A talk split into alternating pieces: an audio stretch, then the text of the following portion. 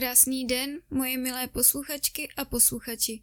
Vítám vás u dalšího dílu našeho podcastu. Ten dnes ponese své poprvé. Poprvé zde totiž přivítáme mužského hosta, který je mažoretkovým sportem spjatý možná více, než si většina z nás dokázala představit. Není to nikdo jiný než pan David Serafín. Musíme říci, že náš rozhovor byl pro mě samotnou docela velkou výzvou, protože si uvědomuji, jak je jeho rozhled a dosah v mažoretkovém sportu široký. Jeho zaměření a zásluhy by určitě vydali na více dílů podcastu. Když jsem Davida oslovila s žádostí o rozhovor, sám mi řekl, že se těžko píše o aktivitách, které v mažoretkách vytvářel a prožíval, protože za ty roky je toho opravdu hodně. Sám ani moc nechtěl vést rozhovor směrem k jejich výčtu a vyzvedávání zásluh, ale chtěl zaměřit téma na to, co jste nejvíce prožívali vy, naši soutěžící a také široká veřejnost, byť záležitosti kolem IT a dalších technických věcí je činnost opravdu úctyhodná. Myslím, že se tedy můžete připravit na rozhovor s člověkem velkého charakteru, schopností, ale také velké pokory.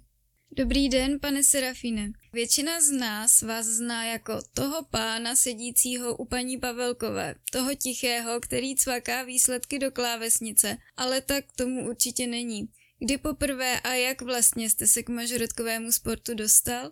Děkuji za pozvání a tímto zdravím posluchače.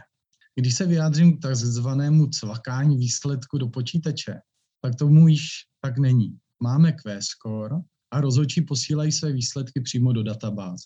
Ale ano, dlouhé roky se výsledky přepisovat musely. To jste mimochodem zažili i u pana Necida, kterého jsem na několik let v jeho jedné z aktivit nahradil. No, cirka 14 dnů před eh, kvalifikací, která se konala 14.4.2012 v Trutnově, kdy mě paní Pavelková s dcerou Martou požádali, zdali bych nepomohl se zpracováním výsledku ještě v programu Fox Pro. Co pan Necid vynalezl? Asi tak začala moje mažoretková cesta, jestli se tomu tak dá říkat. Co je tedy mimo mažoretek vaší hlavní prací? No, jsem jednatelem firmy, která se zaměřuje na elektroinstalace budov, výrobních hal, instalace osvětlení a další elektrověci. Byla vaše činnost a aktivity v mažoretkovém sportu už z toho počátku tak široká a komplexní, jako je to nyní, nebo jste se k různým věcem dopracoval postupně?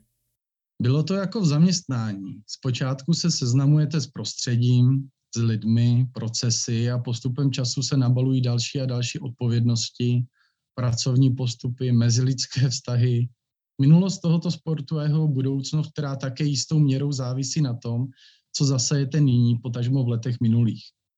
Takže postupně, všechno bylo postupně. A co pro vás bylo nejtěžší a naopak nejlehčí? Dokážete to takhle rozdělit? Nejtěžší zorientovat se v prostředí, které je velmi specifické.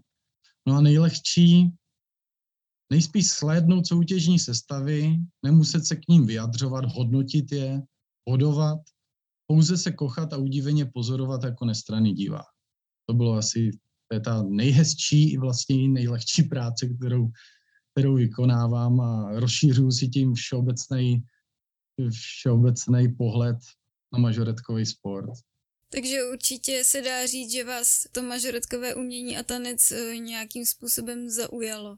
No, co, co se týče po vizuální stránce, tak ano. Já nedokážu úplně zhodnotit, třeba obtížnost provedených prvků, třeba s hůlkou, protože s hůlkou absolutně ne, nevím, neumím, ale je to takový, je to zajímavý, protože tanečník jsem nikdy nebyl, ale prostě ta lehkost v, něk- v některých soutěžních sestavách prostě už napovídá tomu, že ta soutěžící prostě je si stoprocentně jistá, co má dělat, má to natrénovaný. Já zase, že ten rub a líc té mince je taky v tom, že se pak podíváte na nějakou méně zkušenou sportovkyni a vidíte, že se s tím prostředím ještě seznamuje a, a asi nejrostomilejší jsou little kadetky, co si budeme povídat, že jak po sobě koukají, mrkají na trenérku a vzpomínají a postupně zapomínají soutěžní sestavu. No je to, To, to je asi to nejhezčí, to nejrostomilejší na tom sportu, co vnímám já. Jak už jsem řekla na začátku, většina z nás vás zná jako tichého pána sedícího za počítačem. Eh, jak sám sebe vnímáte v mažoretském sportu v tom prostředí vy? No, chápu, z pohledu diváka to tak to může vypadat, ale opak je pravdou. Hodnotit sám sebe nedokážu a popravdě ani nechci. Mažoretkový sport je jeden z mála sportů, který vnímám, že je pro všechny. Co mají trošku jej provozovat nebo jinak se do něj zapojovat, tak bych to viděl i u sebe. Ono už to tady možná bylo tak trochu naťuknuté v té vaší jedné odpovědi, ale dokážete uh, z toho prostředí tak celkově vybrat, co vás baví nejvíce? To je jednoduché, dětská radost. A je vůbec něco, co tedy děláte nerad a musíte se do toho trochu nutit? Díky Quescore těch věcí již mnoho není. Quescore nám celou agendu zpracování dat zefektivnil a zkrátil procesní dobu na minimum. V minulosti těch věcí byla celá řada, například zpracování přihlášek, vytváření postupů, modelování ročenek. Každá z těchto věcí zabrala spoustu hodin a sil a opravdu jsem se musel jako hodně nutit, hodně. Já si myslím a myslím, že nebudu jediná, že ten systém už je opravdu hodně propracovaný už dnes. A máte vůbec tedy ještě nějaké další vize, kam byste chtěl posunout vzhled a fungování webových stránek či něčeho jiného? No, vize jsou, ale je to hodně z kooperace s Federací mažoretkovou, protože každý zásah do ty databáze, každá nová funkční a odzkoušená věc něco stojí. To si nebudeme nalhávat, ono to není zadarmo. Takže vize tam, tam jsou, včetně propojení webových stránek i s Quescorem, ale teďka bych chtěl jako mimo řádky pochválit celý tým, který se stará o webovky, Facebook, YouTube, Instagram a tak dále, protože je to záslužná práce. Já jsem ji vykonával taky spoustu let, ale bylo to na mě už moc z hlediska i toho, že, že ta emoční stránka u mě byla lichá. A teďka se o to stará tým, který prostě byl a v tom týmu jsou členové, kteří byli majoretky, nebo jsou do teďka, jsou, jsou majoretkami. A ten, ty webovky, i ten přístup, i, i, i říkám, i tu emoční stránku prožívají víc, než jsem jim prožíval já. A to i tak jistě musíte poznat a vidět, kdo používá a je odběratelem Instagramu Federace, tak to musel jakoby uh, zjistit sám, že? protože ten, ta energie z toho vyzařuje jiná, než jsem uh, se tu, o tu zprávu staral já. Ono to chce i notnou dávku kreativity. Čímž bych se dostala třeba k tvorbě diplomů, plagátů nebo medailí. A ty zrovna máte na starosti také vy, nebo je to vaše zásluha. Jak dlouho vám obyčejně trvá vymyslet motiv? Inspirujete se třeba někde? No, merch branding a identifikace značky, jako je mistrovství České republiky nebo IFMS, dá na celou kapitolu. Ono, vložili, vložili jsme společně mnoho úsilí, aby majoretkový sport měl svůj identifikátor. Zejména logo, vzhled, formát, jednoduchost a vypovídající hodnotu. Každoročně vizáž medailí diplomu plagátu refreshujeme. Také proto, aby soutěžící měli z každé soutěže originál. Inspirace je všude okolo nás, záleží jen na tom, kdo a jak změny chápe a jak je k němu, od, k těm změnám otevřen. Štěstí je, že vedení mažoretkového sportu je velmi otevřeno k novinkám a fandí mladému a svěžému pohledu na prezentaci tohoto sportu. Takže ve finále ta vizuální stránka, co ten soutěžící i ta široká veřejnost vidí, tak už i spousta lidí bere jako samozřejmost, automatiku. Ale já si pamatuju doby, kdy nebyly plagáty k, ke každý soutěži, kdy už vůbec se nedávaly medaile na každý soutěži. A když ano, tak to byly medaile, která měla na přední straně jedna, dva, tři a zadní strana byla holá. Jo. Nebyla tam ani nálepka. A někdy se taky stávalo, a pamatuju si to na nějakých kolech, kdy dokonce tam byly i emblémy jiných sportů. Například si pamatuju tenisový míček, že tam byl. Takže ano, to jsme jako by posunuli ku předu, ale hodně, taky nás to jako zabralo hodně času, hodně sil, eh, otevřené komunikace mezi místními pořadateli, mezi trenéry, ale už je to, už, už je to za námi a jsem rád za to, protože ta, říkám, budeme se vracet k ty dětské radosti, tak to vidíte, protože ty ražený medaile na mistrovství světa, potažmo jsme už ražený medaile mohli vidět i na mistrovství České republiky. Ta medaile má určitě jinou hodnotu než klasická, klasická medaile. To si pamatuju i já, když jsem ještě soutěžila, že na kvalifikačních kolech se třeba vůbec žádné medaile nedostávaly. A třeba i na těch celorepublikových dostala třeba jenom kapitánka nebo jenom někdo. A určitě neměli takovou kvalitu, jako mají dnes. Já si myslím, že ani olympionici by se nemuseli stydět za to, kdyby dostali takovou medaili, jakou dostávají mažoretky třeba na tom našem světovém šampionátu že opravdu jsou nádherné a i ta reklama tomu mažoretkovému sportu díky těm plakátům, i když pomalu mezi tou veřejností, ale roste, takže si myslím, že to je určitě jakoby super postup.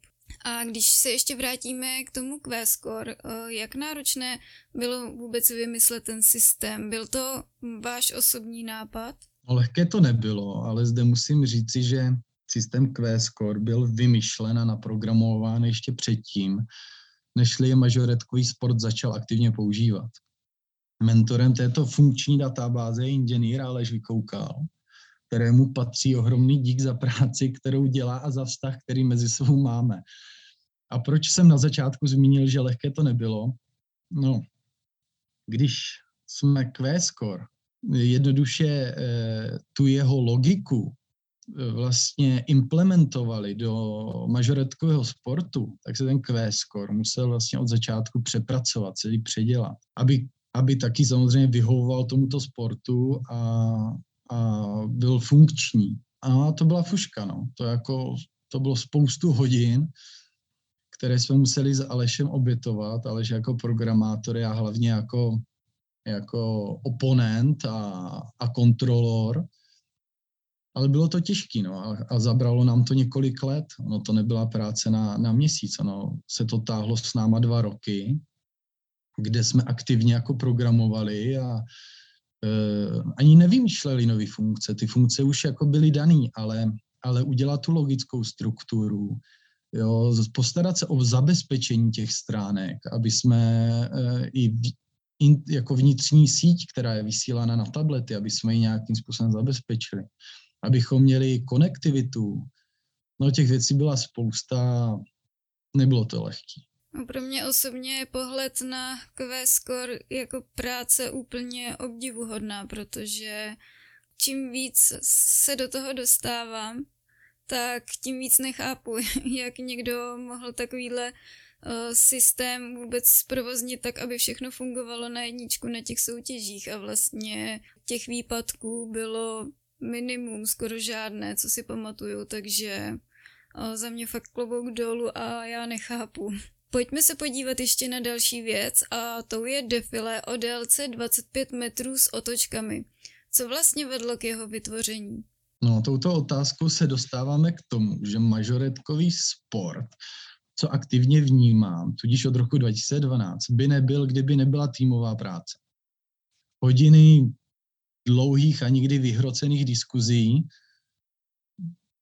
vedle nejen k defilé na 25 metrů, ale ke spoustě dalších organizačních a strategických metodik, jo, které se ujaly a používají se dodnes. Odpověď, proč zkráceno defilé na 25 metrů s otočkami je jednoduchá. Využití prostoru halách, optimalizace času, pohodlí a zázemí pro soutěžící, eliminace problémů s počasím, zajištění co nejvyšší bezpečnosti pro účastníky soutěže, respektování pohodlí diváka. No a mohl bych pokračovat, těch pozitiv jako bylo spousta a prostě co nás vedlo, tak to jsou ty pozitiva, která vlastně předčily ty ne- negativa. Velký negativum je samozřejmě historie, jo. Můžem, nebo nějakým způsobem ten konzervativní přístup, ale ty pozitiva prostě převládla a teďka se můžete už i na světovém šampionátu setkat s defilem na 25 metrů, no a ruku na srdce, televizáci, jak se jim říká, i česká televize to všechno chválila, protože se nemusí nikde stěhovat. Ono by to i finančně bylo velmi náročné stěhovat ten celý štáb. Takže ano, nějakou, nějaký, nějaký zářez nebo ně, ně, nějakou historii máme i ve společné diskuzi, ale těch věcí bylo spousta, to nebylo jenom o defile, ale říkám, to je na, to je na, na, na vlastní kapitolu. A máte vy sám svůj oblíbený tým či konkrétního soutěžícího? Já si myslím, že už tady bylo řečeno, že tuto stránku mažoretkového sportu tak trochu, tak trochu víc sledujete z toho am- amatérského hlediska nebo z té pozice toho diváka. A pokud takového oblíbence máte, můžete ho klidně prozradit, samozřejmě pokud budete chtít. Mám, mám. Jsou to všechna soutěžní vystoupení skupin. No to je nádhera, která vlastně láká televizní štáby, noviny, fotografy, sponzory, diváky a VIP hosty. To je asi to top, co, co já mám jako oblíbený. Tak si myslím, že jste teď potěšil úplně všechny mažoretky. a kam byste chtěl mažoretkový sport ještě posunout vy sám? No, pod jednu federaci. A na rovinu říkám, že tou federací je FMS, potažmo ČFMS. Nic jiného by si mažoretkový sport ani nezasloužil. Pravda, že uh, federace, jak i FMS, potažmo ČFMS uh, udělala opravdu velký progres v posledních letech a jo, že ten progres je ještě, ještě v budoucnu může být ještě větší. Má velký potenciál. Cítíte, že je ve vašich silách tomu nějak na pomoci? No to vůbec ne. Nejsem diplomat ani politik, ve finále ani hodnověrná osoba, která by se o toto měla pokusit. I když v minulosti jsem tu snahu měl, ale to bylo jak házet hrách na zeď. Je to určitě náročná zodpovědnost vzít něco takového na bedra. Když se podíváte zpátky, je vůbec něco, co byste za svou prací a aktivitou v mažoretkovém sportu v minulosti změnil? No, nepropadnout panice a vyeliminovat negativní energii. Jak se říká s úsměvem do všechno líp. To ano. Já opravdu děkuji a myslím, že všichni děkujeme za opravdu vyčerpávající a zajímavý rozhovor. A nyní moje otázka na závěr. Je něco, co byste chtěl vzkázat posluchačům, či chcete říci něco, co považujete za důležité a co zde ještě nezaznělo? Aby se znova rozezněl potlesk v publiku. Tak to si určitě přejeme úplně všichni. Tak děkujeme vám za rozhovor a snad brzy na viděnou na soutěžích vedle paní Pavelkové. Na viděnou. Musím říci, že dnešní rozhovor byl pro mě velkým poznáním. V této sféře se já sama orientuji opravdu velmi těžko a opět jsem se přesvědčila, jak mě každý podcast moc učí a posunuje vpřed. Moc děkuji Davidovi za jeho čas, jeho osobnost ale hlavně za jeho obětavost nám všem. No a co bych řekla já sama vám na závěr? Holky a kluci, rodiče i trenéři, já vím, že už je to dlouhé a vím, že nikdo nemáme nic jisté, ale jak by řekl můj táta, už bude brzy jaro a to už musí být vždycky všechno dobrý. Tak se podívejte ke slunci a všechny stíny padnou za vás. Myslíme na vás a jsme za vás rádi.